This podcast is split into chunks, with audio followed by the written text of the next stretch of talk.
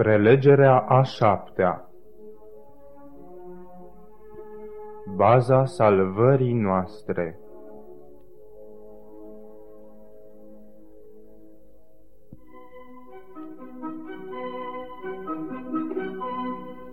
Acum câțiva ani eram logodit cu o fată. Ea locuia în California, iar eu locuiam în New York. Odată a fost posibil ca să petrec o zi împreună cu ea. Știind că voi avea liber în data de, i-am scris o scrisoare cu mult timp înainte. Mi-am făcut multe planuri pentru acea zi. I-am scris că voi sosi într-o miercuri seara, exact la apusul soarelui, și nu voi putea sta decât 24 de ore.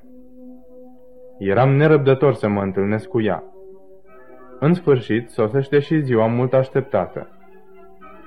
Am ajuns în orașul ei odată cu apusul soarelui. Ajungând la locuința ei, am ciocănit în ușă și am așteptat puțin. După câteva secunde, ușa se deschide brusc și apare fratele ei. L-am salutat și apoi l-am întrebat nerăbdător. Unde este sora dumneavoastră?" E în baie," mi-a răspuns, dar poftim înăuntru și ia loc." Am intrat, am luat loc și am început să aștept. A durat circa o oră până când logodnica mea a ieșit de sub duș și a apărut în camera unde mă aflam. Din părul ei curgeau încă picături de apă. Văzându-mă, mi-a spus, bună, și apoi a dispărut rapid în bucătărie. Am crezut că are ceva în cuptor. Totuși eu vreau să vorbesc cu ea, îmi ziceam. Poate că nu va dura mult. M-am consolat apoi.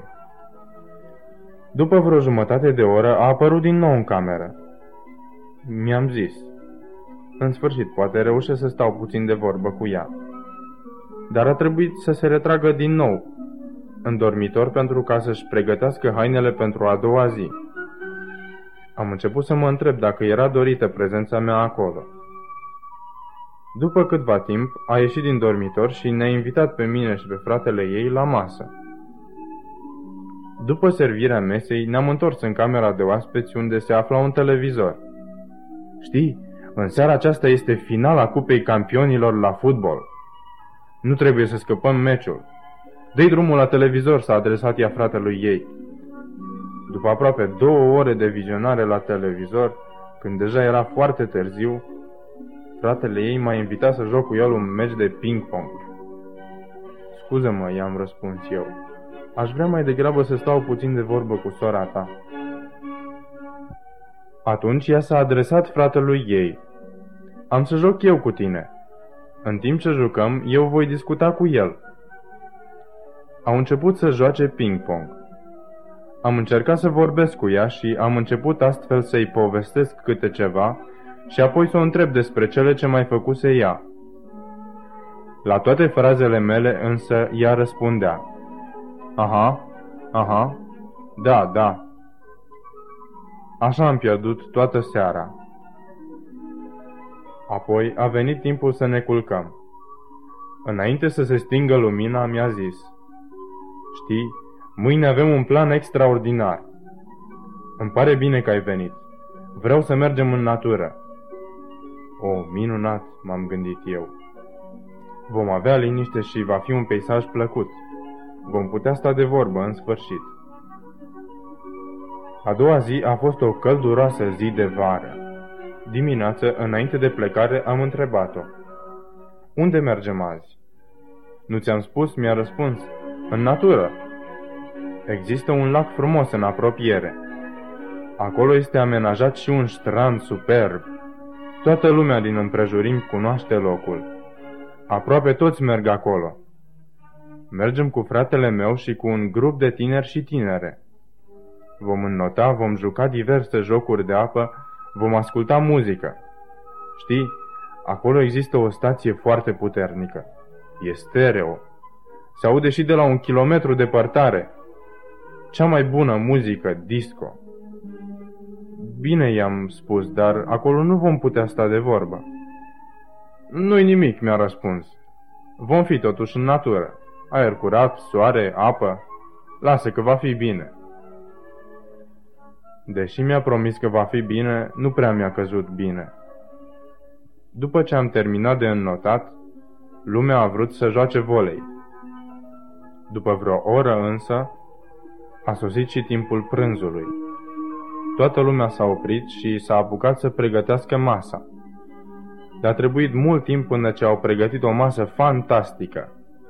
Nu mai văzusem până atunci o masă atât de migălitor ornamentată. Dar nicio asemenea risipă de timp nu mai văzusem. După ce au terminat ei de mâncat, căci eu înghițisem mai mult noduri de necaz, fiecare a zis că este foarte obosit și dorește să se odihnească puțin. După o asemenea masă, nici nu puteai să faci altceva mai bun. Așa se face că și-au întins păturile sub niște copaci mari, la umbra cărora au început cu toții să sfore. Doar eu nu m-am culcat. Nu eram prea obosit, deși cu o seară în urmă adormisem foarte greu. Am plecat la plimbare, singur în pădure. După vreo oră m-am întors înapoi, dar prietena mea dormea dusă. Am plecat din nou să mă plimb. Doream să-mi ordonez puțin gândurile. Muzica aceea țipătoare, amplificată atât de superb, de megafoanele vărâte până și în copacii din marginea pădurii, era o adevărată tortură. Am încercat să scap cât mai departe. Fiind însă după amiază, după vreo jumătate de oră a trebuit să mă întorc. Prezența mea cât și absența mea de mai înainte nu au fost băgate în seamă de nimeni. Grupul discuta aprins despre cum se vor distra în noaptea următoare, după ce eu voi pleca. Prietena mea chiar le spunea, el are tren la 19.30. Trebuie să plece odată cu apusul soarelui. Apoi ne vom putea distra de minune. Spre seară am plecat. Pe drum spre casă am început să mă întreb dacă logodnica mea mă mai iubea. După puțin timp i-am scris o scrisoare prin care o anunțam de ruperea logodnei. Nu m-am căsătorit niciodată cu ea. Aceasta a fost o parabolă.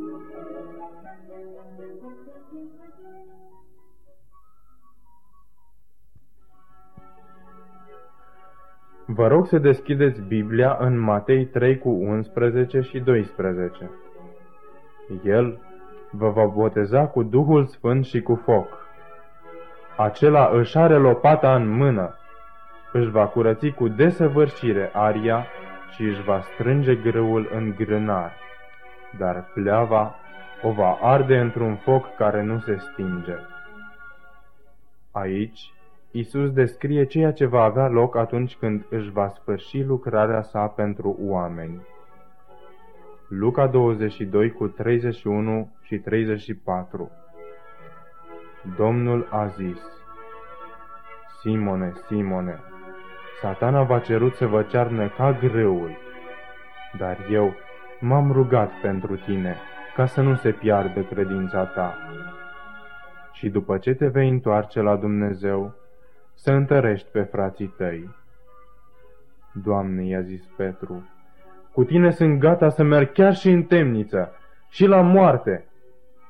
Și Isus i-a zis, Petre, Petre, îți spun că nu va cânta cocoșul astăzi până te vei lepăda de trei ori de mine că nu mă cunoști.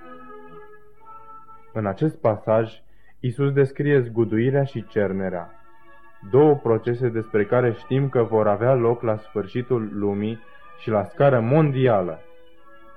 Aceste evenimente vor fi atât de puternice încât familii se vor destrăma, biserici se vor dizolva și inimi vor fi zdrobite. Există mulți care sunt interesați de evenimentele politice internaționale pe care le corelează cu profețiile scrise în Biblie. Studiind profețiile și urmărind evenimentele acestea, oamenii au făcut diferite hărți profetice, care de care mai interesante și mai amănunțite. Eu însă nu sunt atât de mult interesat de evenimentele politice care au sau vor avea loc la scară internațională, cât mă interesează experiențele care au sau vor avea loc în interiorul meu, în interiorul omului.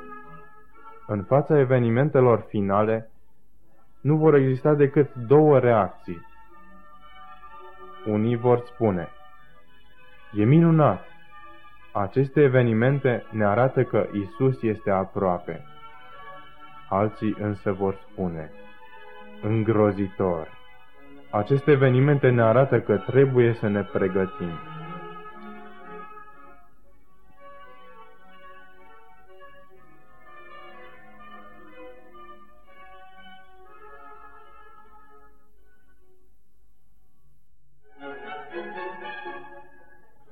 Știați că aceste evenimente care au loc în interiorul oamenilor, în experiența celor care trăiesc în apropierea sfârșitului, au fost deja arătate? Deschideți, vă rog, Biblia în Apocalips 3, începând cu versetul 14, unde avem descoperirea pentru biserica Laodiceea, adică biserica noastră, din timpul sfârșitului.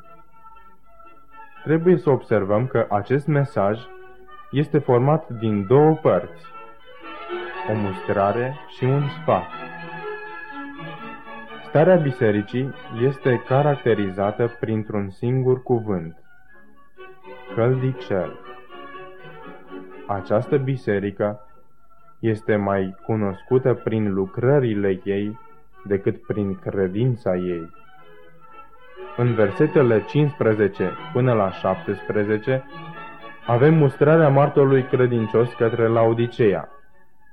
Știu faptele tale, că nu ești nici rece, nici în clocot. O, dacă ai fi rece sau în clocot!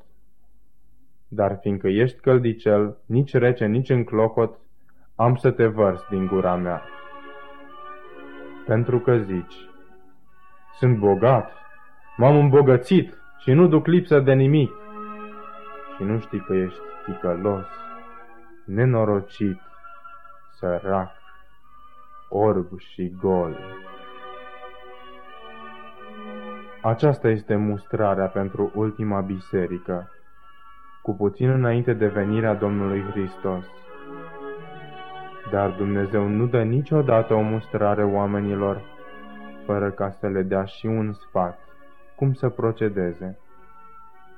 Cineva ar putea spune, de ce avem aceste mărturii pentru comunitate care sunt atât de pline de mustrări?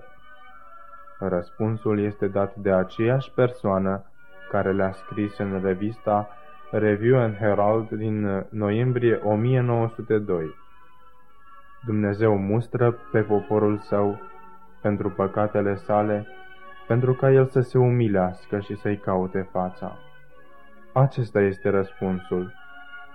Dumnezeu niciodată nu mustră poporul său pentru ca el să rămână în păcatele sale. El îi mustră pe oameni pentru ca ei să-i caute fața, să caute o comuniune intimă cu el. În versetul 18 și mai departe găsim și sfatul. Te sfătuiesc să cumperi de la mine aur curățit prin foc ca să te îmbogățești și haine albe ca să nu ți se vadă rușinea goliciunii tale și doctorie pentru ochi, ca să-ți ungi ochii și să vezi. Acum vrem să înțelegem ce reprezintă fiecare simbol. Aurul curățit prin foc reprezintă credința și dragostea. Hainele albe reprezintă neprihănirea lui Hristos. Doctoria pentru ochi reprezintă Duhul Sfânt, pentru că atunci când avem Duh Sfânt, înțelegem ce este bine și ce este rău. Putem spune deci că experiența de care are nevoie biserica din urmă este experiența neprihănirii prin credință în Isus Hristos. Dacă vom avea această importantă experiență, atunci Spiritul Sfânt ne va fi dat fără măsură.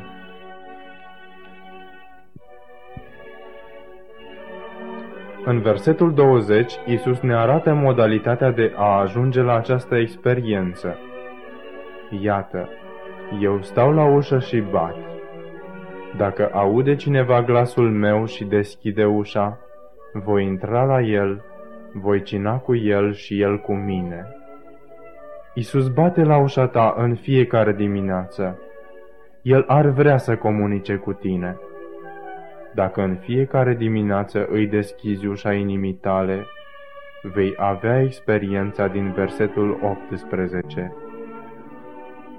Dar mai avem o problemă în biserica la Odiceea. În această biserică există trei categorii de oameni. Cei care sunt calzi, cei reci și cei căldicei. Care grup credeți că este cel mai mare? Cei căldicei. Dar cum arată cineva care este căldicel? Să luăm un exemplu. Dacă mergeți în baie și vreți să vă faceți apa doar călduță, veți da drumul la apa rece, iar apoi la cea fierbinte. Dar cum poate ajunge un creștin căldicel? Nu putem spune că este jumătate rece și jumătate cald. Mai degrabă putem spune că un creștin căldicel este un om care pe din afară este cald, dar pe dinăuntru este rece. Pe din afară omul este foarte religios, dând atenție tuturor formelor, dar înăuntru el nu caută o comuniune tot mai strânsă cu Isus Hristos.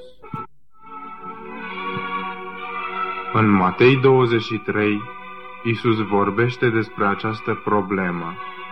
Citim la versetele 27 și 28. Vai de voi, cărturari și farisei fățarnici, pentru că voi sunteți ca mormintele văruite, care pe din afară se arată frumoase, iar pe dinăuntru sunt pline de oasele morților și de orice fel de necurățenie. Tot așa și voi, pe din afară vă arătați neprihăniți oamenilor, dar pe dinăuntru sunteți plini de fățărnicie și de fără de lege. Problema fariseilor din timpul Domnului Hristos și problema bisericii la Odiceea este aceeași. Dar ce se întâmplă cu cei căldicei înainte ca să se arate Isus a doua oară? Când va veni Isus, nu vom găsi trei grupe de oameni, ci doar două. Ce se va întâmpla cu al treilea grup? Vedeți, când Isus va veni, nu vor mai exista decât cei buni și cei răi, oi și capre. El vine doar cu două feluri de răsplată. Una bună pentru cei buni și una rea pentru cei răi. El nu aduce nicio răsplată căldicică pentru cei căldicei. Deci vor fi doar două grupe când va veni Hristos. Cei căldicei vor deveni sau calzi sau reci. Cum se va întâmpla aceasta? Prin procesul cunoscut sub numele de cernere și zguduire. Dar ce va determina această separare? citim că singurul motiv va fi cel pe care îl găsim în Ioan 17 cu 3. Cunoașterea lui Dumnezeu și a lui Isus Hristos. Aceasta este viața veșnică.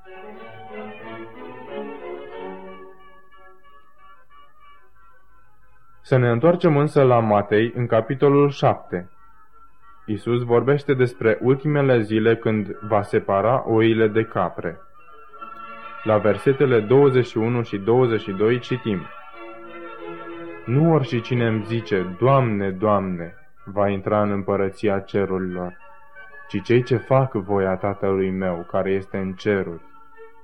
Mulți îmi vor zice în ziua aceea, Doamne, Doamne, n-am prorocit noi în numele Tău și n-am făcut noi multe minuni în numele Tău, n-am scos noi draci în numele Tău.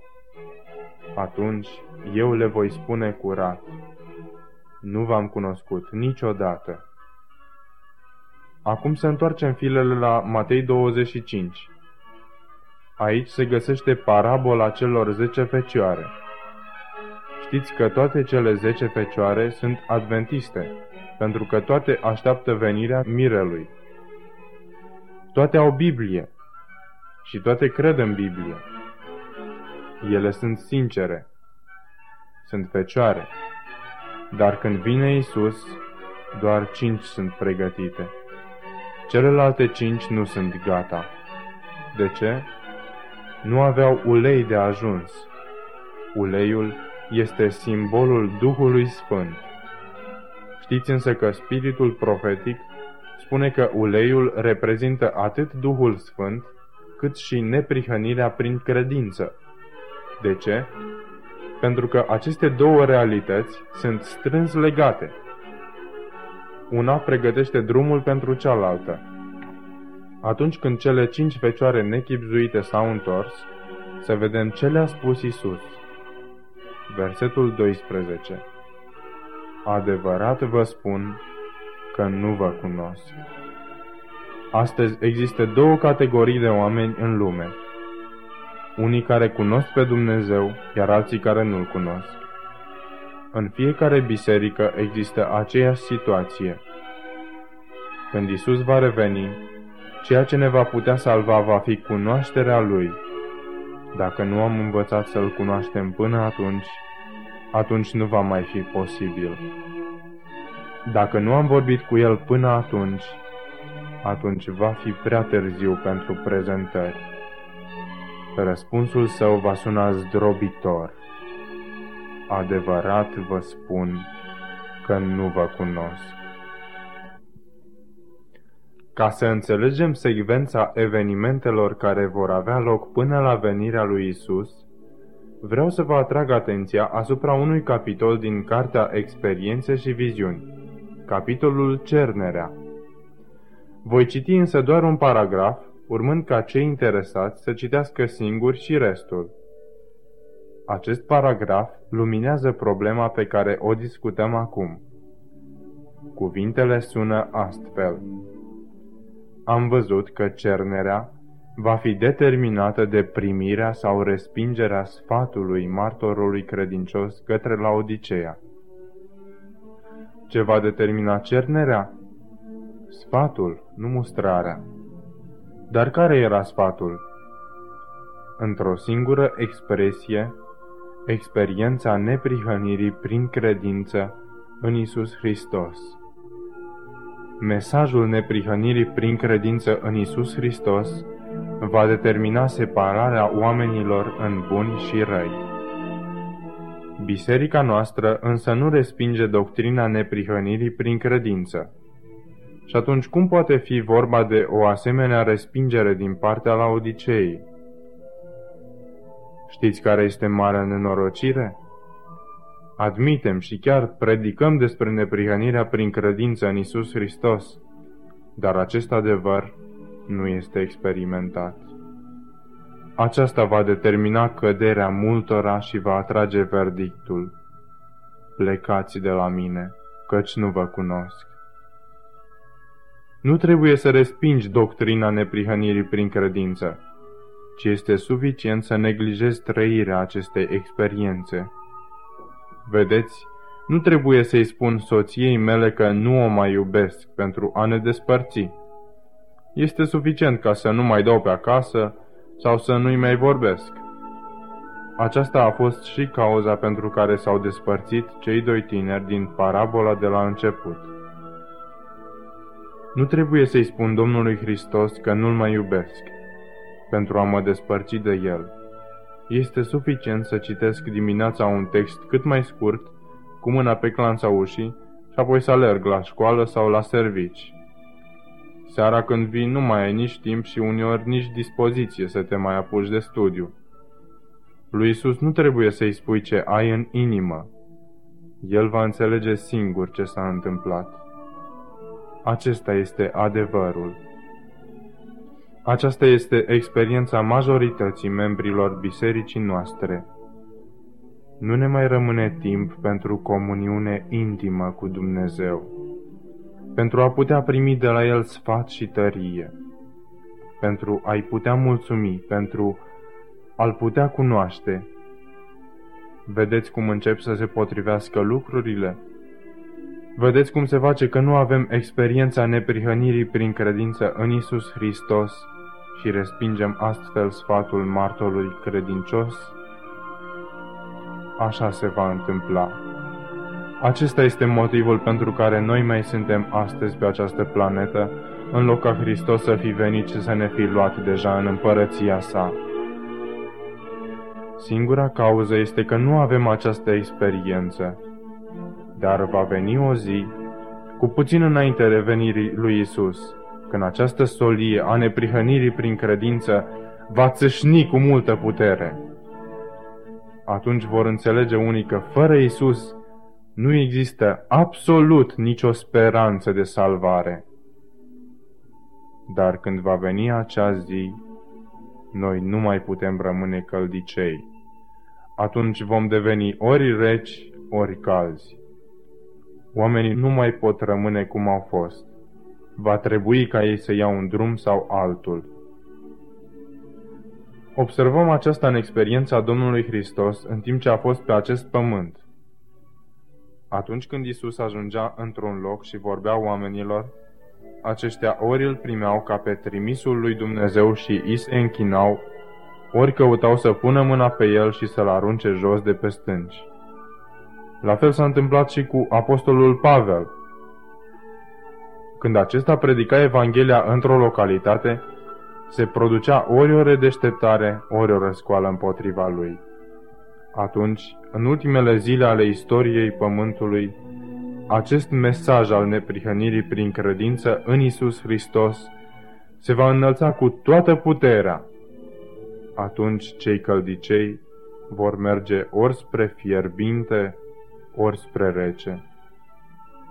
Pentru a înțelege învățătura cernerii, să ne oprim puțin la ilustrația pe care o folosește Biblia. Țăranul își adună recolta în care se găsește atât greul cât și pleava. Pentru a le separa, el aruncă în aer cu o lopată anumită cantitate de amestec, greu și pleavă. Pleava, care este ușoară, este luată de vânt în timp ce bobul de greu, care este mai greu, cade înapoi pe pământ. Acum, ce simbolizează vântul în limbajul profetic al Bibliei? Vântul simbolizează război, strâmtorare, persecuție. Acum este important să înțelegem cele două părți ale cernerii. 1. Zguduirea din vas 2. Aruncarea în aer unde se separă greul de pleavă. Există unii care și-au luat timp în fiecare dimineață pentru a-L cunoaște pe Hristos. Pe lângă aceștia mai există unii care cunosc adevărul, împlinesc toate formele, dar nu-L cunosc pe Hristos. În timp ce unii caută să-și întărească relația lor personală cu Hristos, alții nu sunt interesați de aceasta.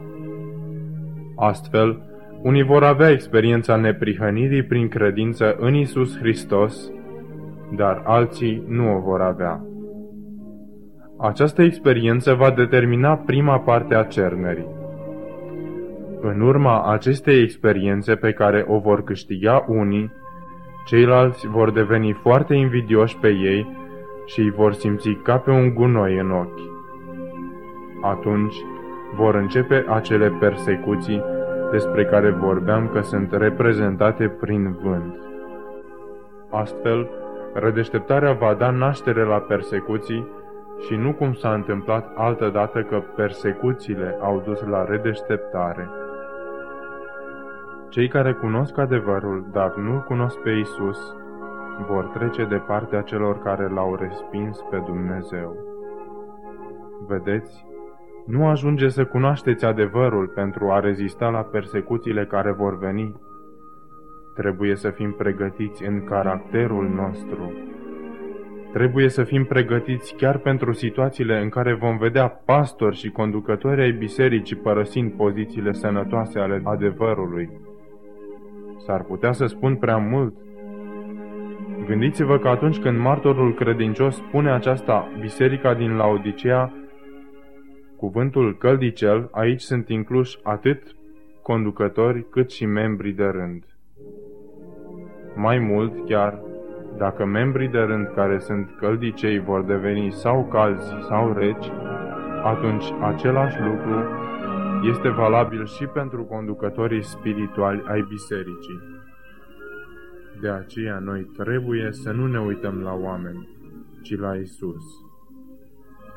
Astfel va exista o mare grupă care va ieși din biserică și o mare grupă care va intra în biserică. Înțelegem acum importanța soliei către la Odiceea? Aș vrea să subliniez încă o dată. Nu ajunge să cunoaștem adevărul, ceea ce ne va purta victorioși prin evenimentele timpului din urmă va fi cunoașterea personală a lui Isus, împreună cu adevărurile descoperite de El. O altă învățătură pe care o putem reține. Singura modalitate prin care putem comunica și altora Evanghelia este experiența personală cu Hristos. Mai există încă o învățătură. Dacă nu răspundem acum dragostei lui Dumnezeu, căutând și luându-ne timp pentru a întreține o relație cât mai strânsă cu Hristos, putem fi siguri că atunci când va veni încercarea, nu vom mai avea niciun timp de pregătire. Este la fel ca și atunci când cineva amână până la moarte să se întoarcă la Dumnezeu, pentru ca puțin înainte de a închide ochii să o facă. Dacă cineva, atunci când este în puterea vârstei și este plin de sănătate, nu va răspunde chemării lui Hristos, ce va face atunci când este bolnav și pe moarte? Este interesant să citești ce se va întâmpla în timpul sfârșitului. Cei care cunosc adevărul, dar nu trăiesc ca Hristos, vor părăsi rândurile bisericii și vor intra în rândurile opoziției. Poate că unii vor încerca să se întoarcă. Își vor aduce aminte de hărțile lor profetice, vor recunoaște evenimentele, dar îngrozitor, va fi prea târziu. Despre aceștia profetul Amos scrie, Oamenii vor călători peste tot, de la o mare la alta, căutând cuvântul lui Dumnezeu, cercetând, alergând încoace și încolo, dar nu-l vor găsi.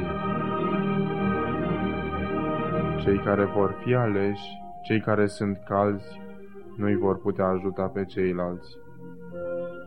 Aceasta este arătat și în parabola celor zece fecioare.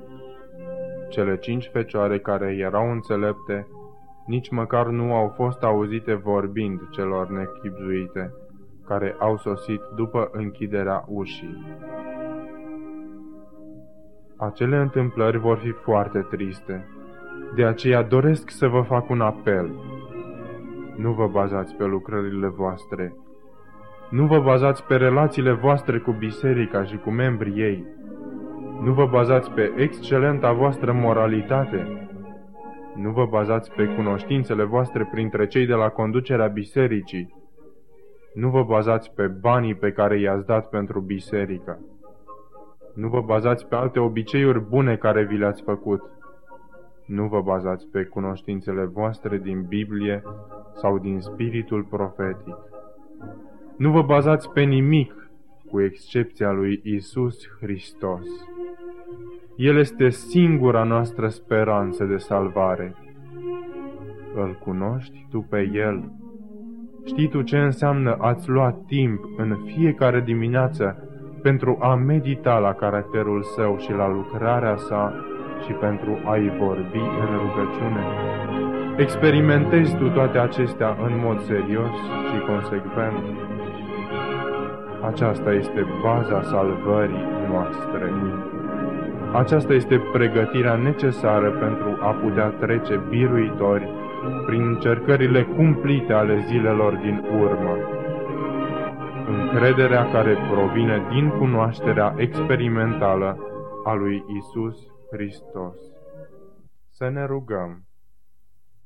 Tată iubitor din ceruri, ajută-ne ca să ne dăm seama că toate adevărurile pe care le cunoaștem nu ne folosesc decât pentru a ne conduce la Tine. Ajută-ne să nu ne bizuim pe lucrările noastre, pe declarațiile noastre, într-un cuvânt pe nimic din ceea ce am făcut sau am spus noi.